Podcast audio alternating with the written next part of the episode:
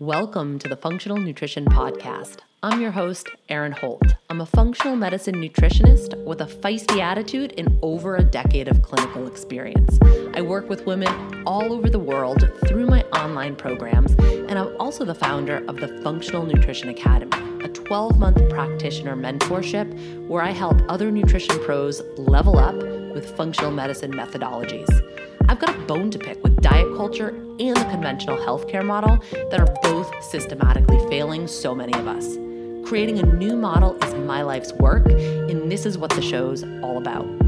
Please keep in mind this podcast is created for educational purposes only and should never be used as a replacement for medical diagnosis or treatment.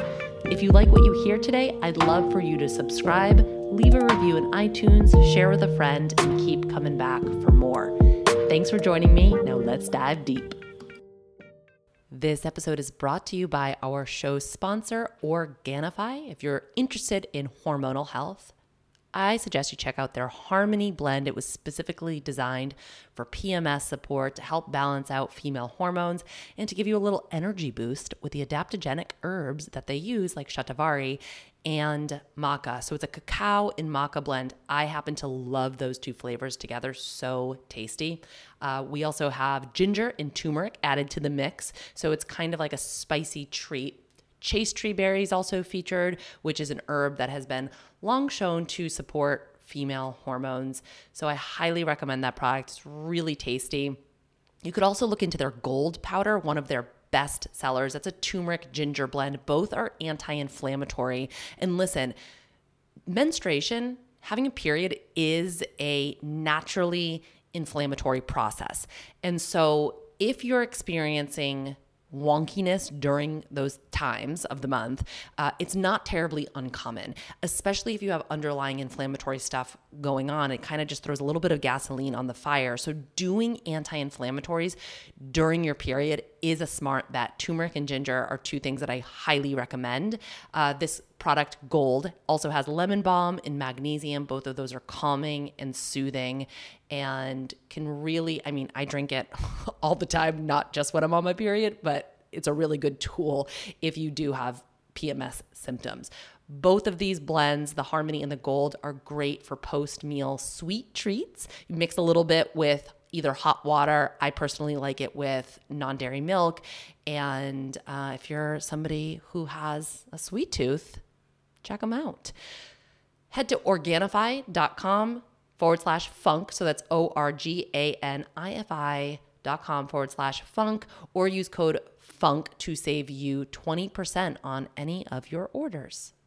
Hello, my friends. We are back with another show, and holy mackerel, that I get a lot of great feedback on last week's episode about fragrance. I it's kind of funny. I was I was joking with a friend that I almost didn't record it because I thought it was kind of like played out because I I had talked about it a few times already, and um, I'm really glad that I did because I got a lot of people reaching out saying that they were so grateful. They learned a lot of things. Um, I did a, a, post on social media that got a lot of shares. So this is clearly information that um, not everybody knows and lots of people want to share about. Um, we did get some follow up questions, so there might be a part two somewhere in the mix in regards to um, just follow up questions with that episode. Um, just to let you know, if you ever have questions on the heels of an episode, the only place to send those are to our support email. So that's support at erinholthealth.com. Lauren, my operations manager, fields those. And what we'll do is put them in the queue for uh, an upcoming show. So uh, sometimes I do listener question shows and we can address those questions there. Um, I know a lot of you are longtime listeners and you you know um, I don't accept um, questions through direct messenger. I, I just you know, um, just like the human in me kind of is trying to explain this to the human in you. Um, the podcast is one thing that I do. Um, I also built and run an academy. Um, I run multiple group programs. I have a lot of one on one clients that I support. And oh, yeah, I'm a mom, you know, I run a household. So, Um, I just simply don't have the bandwidth to be fielding questions all of the time through email, DMs, all that kind of good stuff. The one place that you can ask me questions is, you know, if obviously if we're working together one on one, uh, but also in my group program. So things like the CCP and the upcoming Your Hormone Revival. You have all the options in the world to ask me all of your follow up cues in that program. Um, I have an official date for you. We are opening enrollment September 1st. So it's going to be before Labor Day, and we have an early bird discount ready for you. It's going to be 24 hours, and uh, that is only going out to the waitlist. So make sure you're on the waitlist if you're interested in this program. Uh, it's erinholthealth.com forward slash hormones, get on the waitlist there, and then we'll email you September 1st. So be ready. I'm pumped. We are, we've really updated this program. Um, and by updated, I mean we've added some things. We're doing some new things. So the first new thing that we're doing is there's going to be two different tiers. So you have the option to purchase the program and uh, without labs. So that would include all of the course curriculum. There's tons of education modules. If you like this show, you will love the uh, course curriculum. It's all about obviously hormones. Duh. Um, but it goes really far beyond uh, hormones as well. And then we have our community and we have our live classes. So there's live group coaching with me. You have the opportunity to ask me questions in our private Facebook group, but then also within, um, like on video, we can like talk face to face. And the new thing that I'm adding is we're going to have live classes. So, um, it is real. What I've been noticing is that um, it's very challenging to get somebody to opt into a meditation practice or a mindfulness practice or some type of nervous system downregulation practice because our attention spans right now are like zero. They're like negative two. So if you don't already have an established practice, I find that like, the buy-in is bigger than it's ever been and the the overwhelm is just astronomically high. So I've been thinking long and hard about this for months um, about how I can meet meet people where they're at and rather than try to just like bang my head against a brick wall being like start meditating. Um, what can i bring them you know what can i bring to you that you actually need and can benefit from? So one of those things is breath work. I have been practicing a very specific type of breath work for a few years now. It is i'm obsessed. I it, it just like I love it. I love it. Um, and so I last weekend I did a breathwork facilitator training, so I can now lead classes, and that is going to be a new thing that I'm adding to your hormone revival. The thing that I love about breathwork is that it gives the brain something to do. So I'm not just like just sit in silence, just sit with yourself. in silence. You're like, I can't. Um, breath work gives the brain something to do. And then after the practice, you have this super duper blissed out, very relaxed, meditative state. And like that is why we do it. Um, so you're going to have multiple chances to participate in that. And then we also have other people leading live classes. So we have trauma release exercises, we have yoga nidra, we have kundalini, we have Reiki guided meditations. It's all built into the program. So I am, I mean, I don't know if you can hear the excitement in my voice, but I'm pretty jacked up about it. I just, I'm just really excited for that.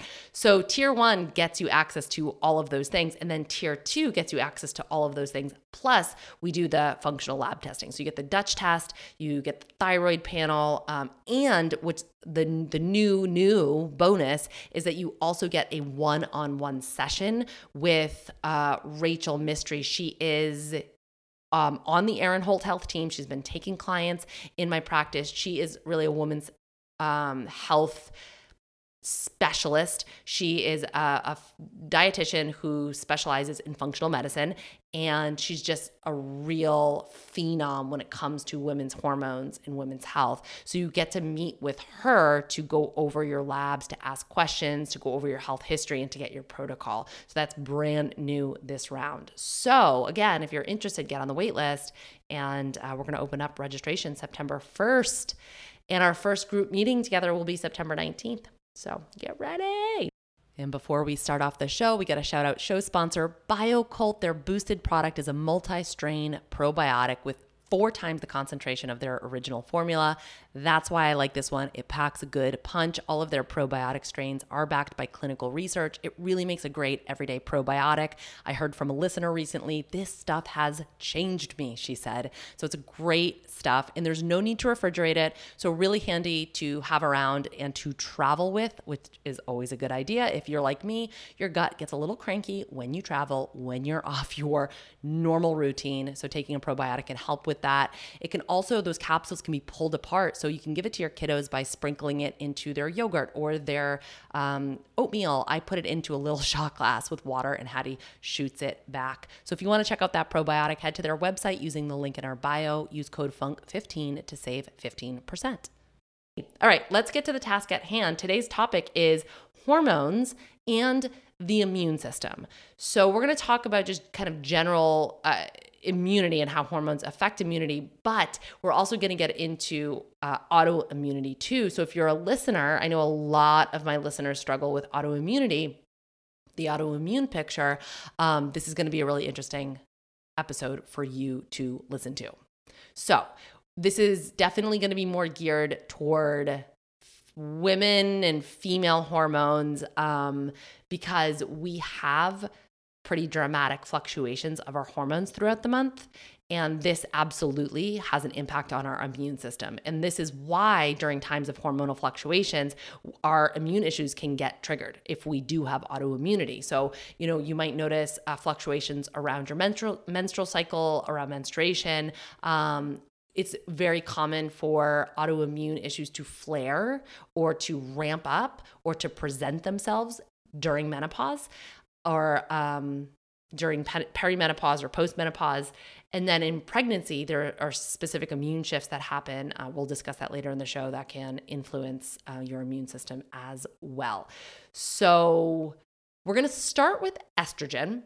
Estrogen is a little bit, uh, we were talking about estrogen dominance a couple of weeks ago, and I think estrogen sometimes gets a bad rap uh, because a lot of us in modern day tend to um, have a struggle with with either too much estrogen or not being able to clear it. But we need estrogen for so many things. Um, unfortunately i feel like it's like villainized and it shouldn't be. But we definitely need estrogen for our immune system. And we of course need it in balance with progesterone so we're going to get to progesterone too. Um, in good normal, healthy ranges estrogen is immunosuppressive, or I would, I think immunosuppressive sounds kind of bad, but it's immunosupportive, let's say. It's really supports the balance of the immune system. It actually can inhibit the production of certain cytokines, um, IL 12, or so that's interleukin 12, uh, TNF alpha. These are things that, that that's a good thing. Um, I'm going to try not to get too, too, too much into the nitty gritty of the science so your eyes don't glaze over. We, we save that stuff for the practitioner training. Um, so I'll try to keep it basic. Uh, but another thing that estrogen does, and this is very relevant to a lot of you, is that it suppresses the antigen presenting capacity of dendritic cells. Now, dendritic cells um, are a type of antigen presenting cells. Uh, so APCs, uh, that's what we call them. Um, if you're It's like on the street, we call them the APCs, the antigen presenting cells, but they're essentially like the security guards of the immune system. So anything foreign that comes into your body, it can be a chemical, it can be a food, it can be anything that your body doesn't produce itself is considered foreign, right? And if it comes into your body, that's considered an antigen. So anything that's not produced by the body, chemicals, bacteria, virus, parasites, food, all of it when antigens come in, we have to have some type of screening process for them. We have to have some type of response. And that's where antigen presenting cells come in. They present the antigens to the immune system and, like, we good? We good here? Is this friend? Is this foe? What's up? So we have macrophages, we have the Kupffer cells in the liver, and then we have the dendritic cells in the gut. And when in dendritic cells, I've talked about them on the show before. They're these like they have these like long gangly arms and they kind of reach in and they sample what's going on inside the intestine, like the food that we're eating. And when they they so they they sample something and then they present it to the immune system. And if they want to present it as bad, then the immune system will kind of launch an attack to like come and get it and kick off inflammation and all that good stuff. So estrogen suppresses that. Estrogen suppresses that process, which can be a good thing because these whoa, sorry, these guys, these dendritic cells can get very overactive. Uh, just like me right now. I'm like so excited to talk about this. I'm smashing things on my desk.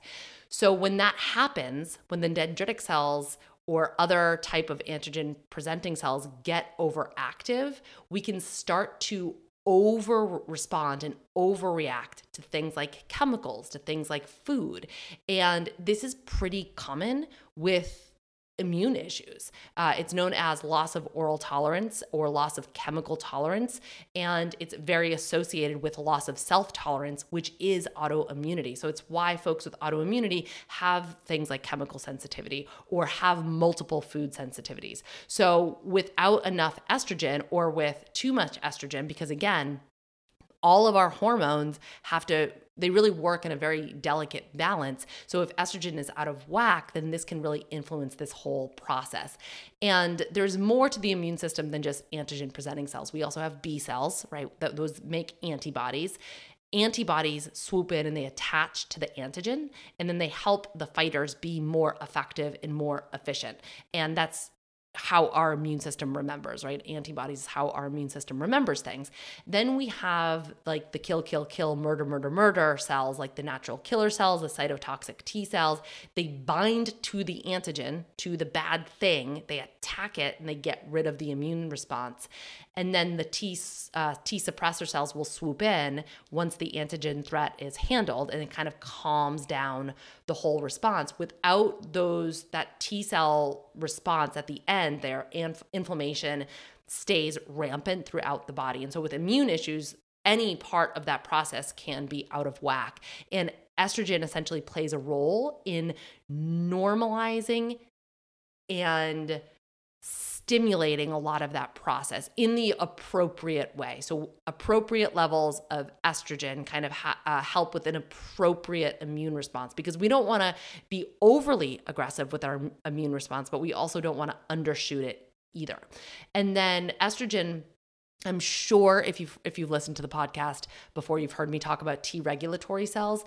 Treg cells are everything when it comes to autoimmunity. Uh, they play such a massive role in downregulating and moderating the immune response. They're like the, the the referees. They make sure the immune response stays balanced. So again, it's not overly aggressive, it's not underly aggressive, and then estrogen also helps with these Treg cells. So the Treg cells help to just balance everything out so we can orchestrate a proportional immune response, an appropriate immune response, not an over exaggerated one, but we're not undershooting it either. So estrogen just plays such a significant role there.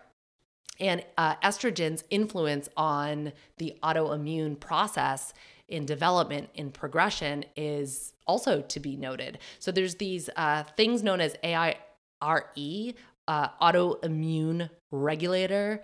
Regulators. I can't help but think about it when I see that. Anyway, and they're uh, in the thymus gland, and they really play a role in how our immune system matures. So the thymus uh, prepares immune cells, and they're called T cells, and they prepare them for their role in fighting infection. That's called thymic education. So it's it's it's teaching the immune cells how to respond. And this AIRE, the autoimmune regulator protein, plays an important role in this process and helps the T cells distinguish the body's own proteins from foreign invaders. So, when this or if this system malfunctions, the immune system's ability to distinguish friend or foe, body protein from foreign invaders is impaired, which is essentially the whole mechanism of autoimmunity. It's that your immune system gets tripped up and is like, oh, is this my own? Or is this a foreign invader? Gee, it really looks like a foreign invader. Oh shit, we got to attack it, right? Autoimmunity is, is attack of our own tissue. And so um, estrogen, it really has a, a, a key role in that whole thing. So does cortisol. To be honest, we're going to talk about the cortisol awakening response, and uh, that plays a significant role here too. So if we don't have appropriate levels of estrogen or cortisol, then we're we're more prone towards autoimmunity and just having these cells that um, aren't really educated appropriately by the thymus gland, I guess we could say. Um, so, a woman with high or low estrogen levels can be more prone to autoimmunity. So, with an imbalanced estrogen levels, can be more prone. Um, we can see this with men, but we just see it more with women because women have more estrogen. Um, I want to talk a little bit about pregnancy um, as we're talking about autoimmunity because there's this very fascinating thing that happens in pregnancy with our immune system. It switches. And it does so purposefully because we don't want to view the baby as a foreign invader and launch that whole immune attack that I was just talking about. So we see rising estrogen and it really shifts the immune system from Th1 mediated over to Th2 mediated. Um, I've discussed this concept of Th1, Th2 dominance um, in other episodes before. I'm not going to get super duper in the weeds with this right now. But basically, there's this big shift in the immune system it down regulates the immune system in the beginning of pregnancy to prevent the immune system from attacking the fetus, is essentially what happens. And then later in pregnancy, it switches back to like its normal settings. And so, this is why, if you deal with autoimmunity, whether you know it or not, this is why one of two things tend to happen in pregnancy. One is that the autoimmune flares up during pregnancy. So, you feel worse during that shift or you feel better. And it really depends on um, whether your Im- autoimmune condition tends to be more Th1 or Th2 dominant. I just think that's really, really pretty fascinating. Um, there are certain autoimmune illnesses like uh, rheumatoid arthritis, um, MS, that um, can go into remission during pregnancy because of this uh, phenomenon and then they can exacerbate um, in the postpartum period. Um, so that's just something to kind of consider if you're like, oh my gosh, that exact thing happened to me. Um, so it's kind of like some people just feel great during pregnancy and then postpartum, it's like, here comes the boom. And then some people feel really lousy in pregnancy and then tend to feel better uh, from an autoimmune standpoint um, in the postpartum period. Um, other things that estrogen can do, it it pharmacological levels. So this would be like hormone replacement therapy um, of estrogen appear to um, um, reduce certain symptoms of certain autoimmune diseases and um, there's a really cool article that I will link to in the show notes. It's called Estrogen, a Double Ed Edged Sword Modulation of Th1 and Th2 mediated inflammations by differential regulations of Th1, Th2 cytokine production, is the, the name of it, in case you want to look it up now. Um, so it says recent evidence indicates that estrogen inhibit the production of Th1 pro-inflammatory cytokines, whereas they stimulate the production of Th2 anti-inflammatory cytokines. This can explain why estrogen suppresses and potentiates Th1 and Th2 mediated diseases respectively. So basically what that is saying is that estrogen inhibits or suppresses the Th1 pathway, but it ramps up the Th2 mediated diseases or Th2 pathway. So, if you have autoimmunity and your autoimmune is more Th2 driven and you're prone to high estrogen, so you have maybe you have endometriosis or you tend towards like heavy bleeds, uh, fibroids. I talked about estrogen dominant symptoms uh, a couple of weeks ago. This can be problematic. So, you might feel this like extra extra in your higher estrogen phase, phases of your monthly cycle. So right before ovulation we get this um, big estrogen surge. So right before ovulation you might feel kind of crummy. We also get a little a little estrogen bump uh, towards the end of the cycle. So you might feel that your autoimmune symptoms kind of ramp up around this time because of estrogen's effect on the immune system So, um, and I, am sure a lot of you are like right now, like, how do I know if I'm TH1 or TH2? Um, as it stands right now, there's no real test for that. My understanding is that there used to be a cytokine test. Um, I, I, don't know about that anymore. If somebody knows, please feel free to reach out. Good grief. Um, but there's a couple of really great articles on self hacked so if you go to selfhacked.com and then search for TH1, TH2 dominance, there's a bunch. I'm not going to link to any specific one just because there's a bunch of different ones. You can kind of get down the the rabbit hole yourself there. Um, but that's a really great place to start poking around and trying to determine for yourself if it, it's a little bit. Um, I don't want to say it's controversial. It's it's a theory, so it's not set in stone. I have um, talked to a lot of folks with autoimmunity though who really subscribe to this idea and really um, find a lot of help understanding this. So just throwing that out there. Another great read for you and i will link to this one in the show notes autoimmune disease in women endocrine transition and risk across the lifespan. Um, this also talks about a lot of these premises that we are talking about.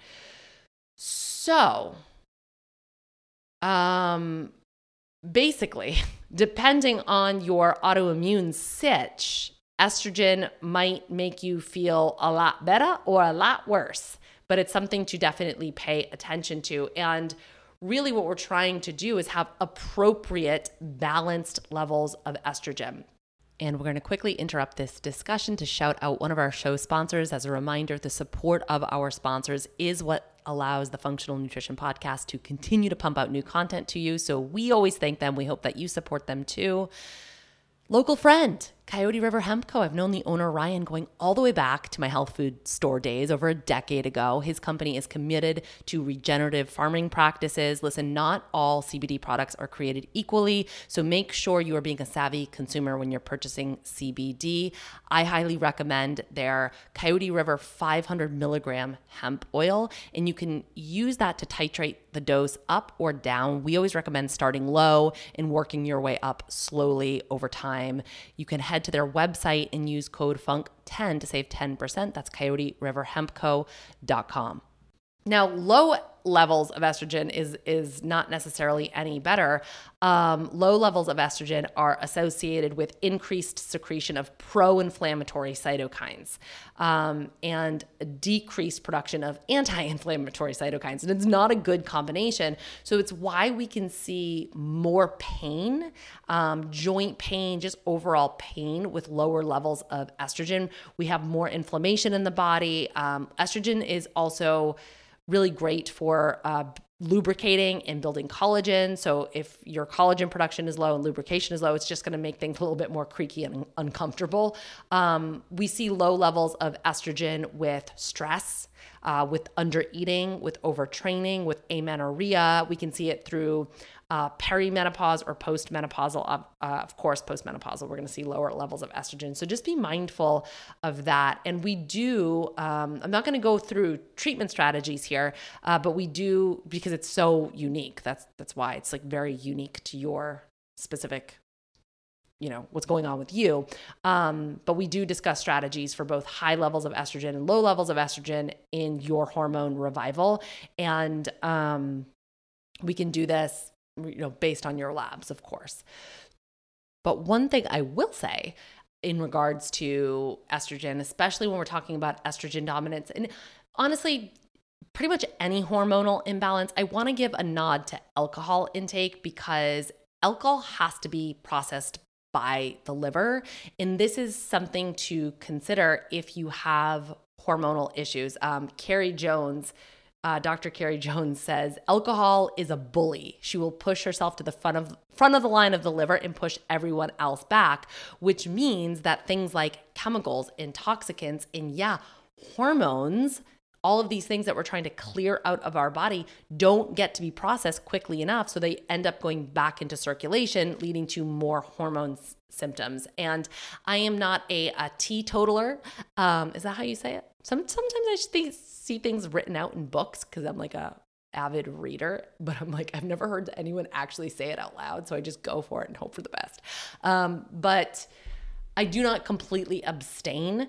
Um, However, this is something to keep in mind. And I'm saying this specifically now because I think there's been mm, perhaps a little bit of an uptick in alcohol intake uh, over the past year and a half as a coping strategy for all of the stress and uh, trauma and fear that a lot of us have been dealing with. And I just want to say that you are fighting an uphill battle if you're trying to balance your hormones and also consuming booze on the reg that includes wine that includes even like my you know my dry farms wine and my tequila all of it. All of it is alcohol is alcohol is alcohol is al- alcohol. So just keep that in mind.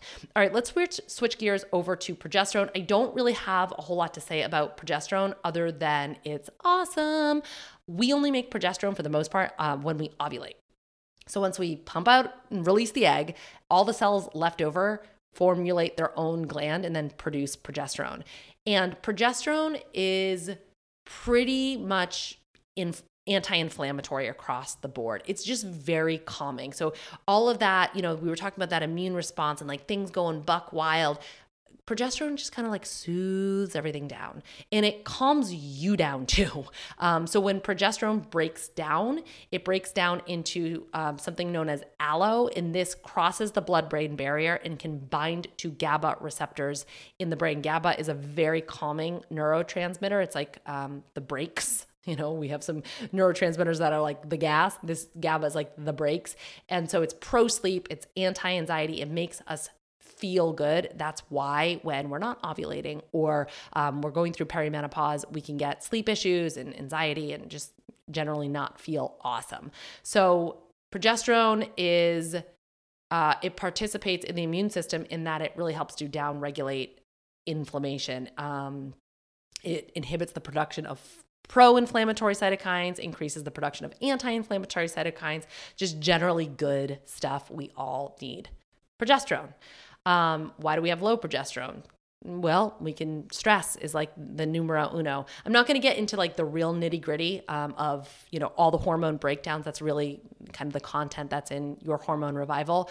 Uh, but the biggest reasons I say I would say is stress, um, undereating, overtraining, that whole that whole you know tandem. Um, cortisol plays a huge role in the immune system, and I've talked about this a lot before. So I'm just going to kind of touch upon a couple of different things that I want you to really consider right now. Cortisol is a survival hormone, but it's also a glucocorticoid.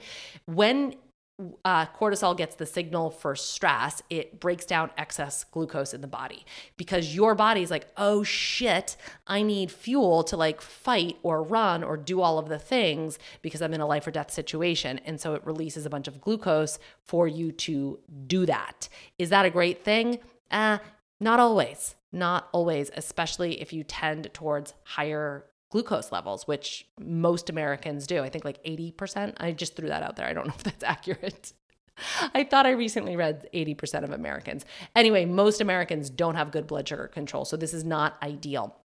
Uh, so when we feel fear, the amygdala in the brain tells the hypothalamus, oh shit, be scared, be afraid, be very afraid. And then that sets off the whole stress cascade. So I just, and then we you know are we then we produce cortisol that increases glucose. Think about how much stress and fear we've been under over the past year and a half. And then on top of that we know that high cortisol and high glucose levels do not produce favorable results with this current virus. So I would say this is like arguably like two of the most important things to get under control um, in regards to overall health to immune health and to current events. Uh, when in balance, cortisol really supports the immune system and is quite anti-inflammatory depending on the dose. That's why if you have consistently low cortisol, you tend to be achy, you tend to be in pain, you have joint pain, you just you have a lot more pain because you just don't have that hormone, that anti-inflammatory hormone doing its thing. But if we have too much cortisol, it, it's it's not like you have like extra anti-inflammatory potential. Again, all of these hormones really need to work in a delicate balance. Um, Somebody on Instagram asked about secretory IgA, which I've discussed before. Sig A is really our body's first line of defense. And when it's it's cortisol really directs secretory IgA. So when we see a low cortisol picture, we also I, I frequently see it paired because I'm looking at both of these things in my clients a lot. I frequently see it paired with low secretory IgA. So when I see somebody has low cortisol, that adrenal depletion picture, I'm thinking about, huh, I wonder what's going on with their secretory IgA and their immune system. Um, and this is a very common trend with autoimmunity. Um, with folks that have been dealing with autoimmunity for a long time, I definitely see lower secretory IgA levels. And uh, not only does this just suppress the overall immune system, so we're less able to deal with the viruses and the parasites and the pathogens and the bacteria coming in. Um, but remember, I was talking about those dendritic cells, those antigen presenting cells. When secretory IgA is low, those dendritic cells can get overzealous. They can get overactive and they can start tagging things all over the place. And we can end up with more food sensitivities. So I just think we, we can talk about that in an upcoming show. I, will really talk more about food sensitivities. I have so much to say about it. Um, but just understand that um, that this all kind of feeds into one another. So one of the strategies, if you do have food sensitivities, is to um, support your overall immune system, support secretory IgA, and lower your stress. Uh, super important. And I just want you to stop and think about how you have been coping with your stress over the past year and a half. A lot of us use food, right? A lot of us use food, and sugary, sweet treats tend to make us feel good. They also raise our blood sugar. Uh, alcohol, you know, alcohol can make us feel good. It also really you know, mucks up our liver and our hormonal health. And exercise, you know, exercise is phenomenal. We have to move our body, but some people lean on exercise, kind of like at like there's this exercise addiction. They really lean on exercise, um, intense exercise as their kind of like drug of choice, dare I say. And it's it's it's a, a, important to move our body but overtraining can be just as problematic for our health and our immune health as undertraining. Um, and if the goal is to get fit awesome. Muscle is really important. I'll talk about that in a second but cortisol's catabolic. Cortisol is a breakdown hormone. And so you can't you can't have it both ways. You can't be high stress, pumping out cortisol, doing these intense exercises that are pumping out even more cortisol, you, and also build muscle and support immunity right? You can't have it both ways. You can't be catabolic and trying to build muscle at the same time. It doesn't work that way. So I know this gets a little sticky and tricky if cardio or intense exercise is your stress relief. And I honestly, I don't really have an easy answer for you because you're essentially fighting your own biology. So that that's that's that's a tricky thing. That's something that you're going to have to sit with and really think about. Um, and it's it's it's very common. Uh, I see this pattern a lot with my clients. And again, this is the reason that I'm building out more nervous system support with your hormone revival. Everything I build for you, every single thing, it's a call and response. It's I'm seeing what's going on. I'm seeing where people are struggling, and then I'm putting out more resources to help you with that. So my goal is to get you exposed to a lot of different healing modalities so you can walk away from the program having found one that actually works for you, right? Because what works for me might not be your back. Um, and I know just because this is a question that will probably come up like, what's the best exercise from a hormone standpoint?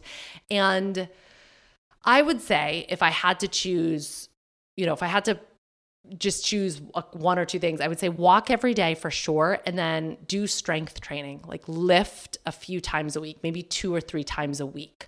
Um, you know maybe do yoga once a week just if, if that helps to you know calm down and de-escalate your stress response. Uh, but what i will say is you don't want to jump in too fast. So if you're going from zero to 60 go from zero to 10 then to 20 then to 30 you know slowly especially if you have cortisol issues especially especially if you have low cortisol you don't want to jump in too fast you know? You, you, you don't want to have too much too fast because that can exacerbate the problem. You might feel great in the beginning and then you crash and burn. Um, I do have a couple of episodes on um, training with adrenal fatigue, and um, I would check those out if you want to learn more about that. But ultimately, getting more muscle mass on your body is a, is a pretty good um, goal. Uh, more muscle mass, we have healthier mitochondria, um, which is our energy producing um, organelles of the body literally make ATP. And I will say that if I see people with consistently low cortisol, I am thinking, how is their mitochondria? We need mitochondria to build hormones. So, mitochondria and hormone health, mitochondrial health and hormone health go hand in hand. And to build on last week's episode, we were talking about fragrance and toxicity terrible for your mitochondria. Terrible. Your mitochondria do not like toxins. So, since we're talking about muscle mass, sarcopenia, I don't know if you've heard that term before, but it's essentially loss of muscle tissue. And if you Google the definition, it says loss of muscle tissue as a natural part of the aging process, um, which makes you feel sad. but it doesn't have to be that way. Uh, so we tend to lose muscle mass as we age. And with that loss of muscle mass, we can see increased insulin resistance. That's not great. I've done episodes on that. We can see hormone imbalance. It puts us at a greater risk for type 2 diabetes, for dyslipidemia, which is um, unfavorable cholesterol, high triglycerides. We can see high blood pressure. We can see heart disease. This is all based on lower muscle mass, losing muscle tissue over the years, which is why it's really important to strength train. And then sarcopenia or loss of muscle also drives adiposity. Um, I talked about this last week how adipose tissue, our fat tissue, is recognized as its own endocrine organ because it's pumping out things. It's not just sitting there as a storage vesicle, it's actually releasing inflammatory cytokines. They even have a special name, uh, adipokines. Um, they also have another name, but it's longer and harder to pronounce. But they're essentially cell signaling mo- uh, molecules, and the ones that the, the fat cells release include leptin, um, adiponectin, interleukin 6, uh, TNF, tissue necrosis factor. And it's really, it tends to be this, the visceral um, adipose tissue that fat that's wrapping around organs instead of the not so much the subcutaneous fat underneath the skin or um, like total body fat. It's that visceral adipose tissue that really drives that inflammatory process. That's the stuff that is associated with insulin resistance. And in the fat tissue, there's these uh, enzymes known as aromatase, and that can actually change testosterone into estrogen, which is not really a favorable shift for many of us. And so there's this connection with our hormones as well. So again, I am really trying to and all of this by the way can impact the immune system. There's this this feedback loop between local inflammation inflammation in adipose tissue and then an altered immune response.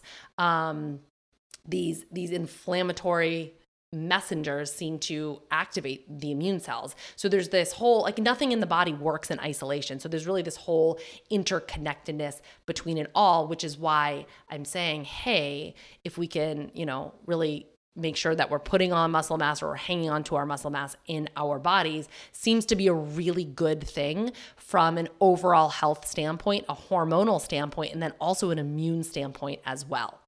And then lastly, let's talk about the cortisol awakening response, uh, also known as CAR. We, we do test for this in your hormone revival. We do the Dutch Plus test, so you get that, um, that cortisol awakening response.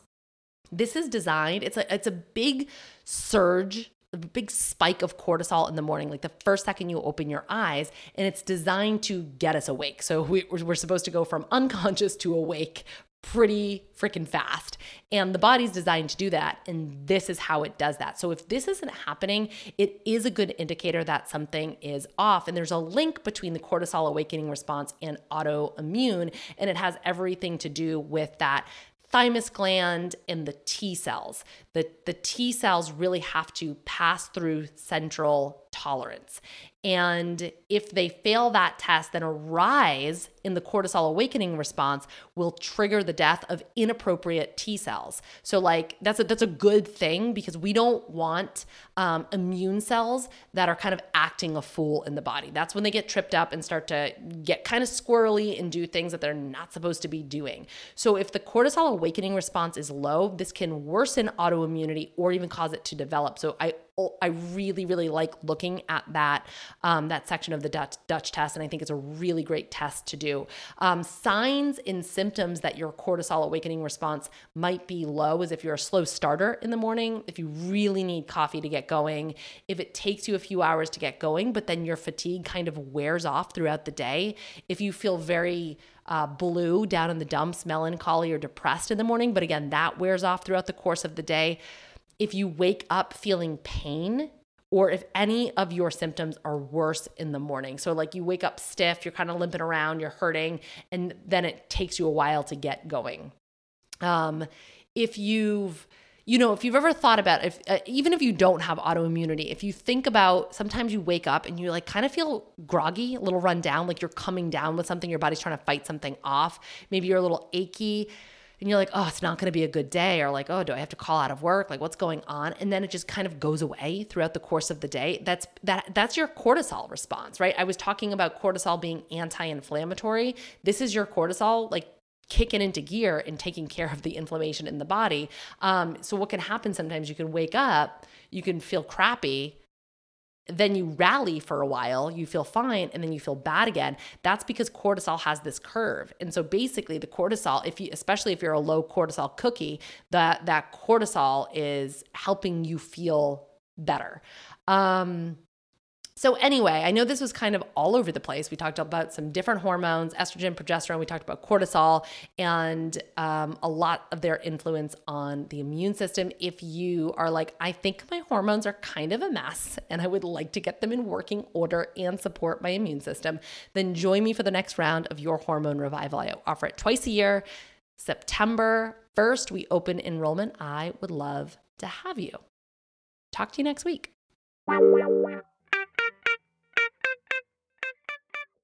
Thanks for joining me for this episode of the Functional Nutrition Podcast. If you'd like to submit a question to the show, fill out the contact form at erinholthealth.com. If you got something from today's show, don't forget, subscribe, leave a review, share with a friend, and keep coming back for more. Take care of you.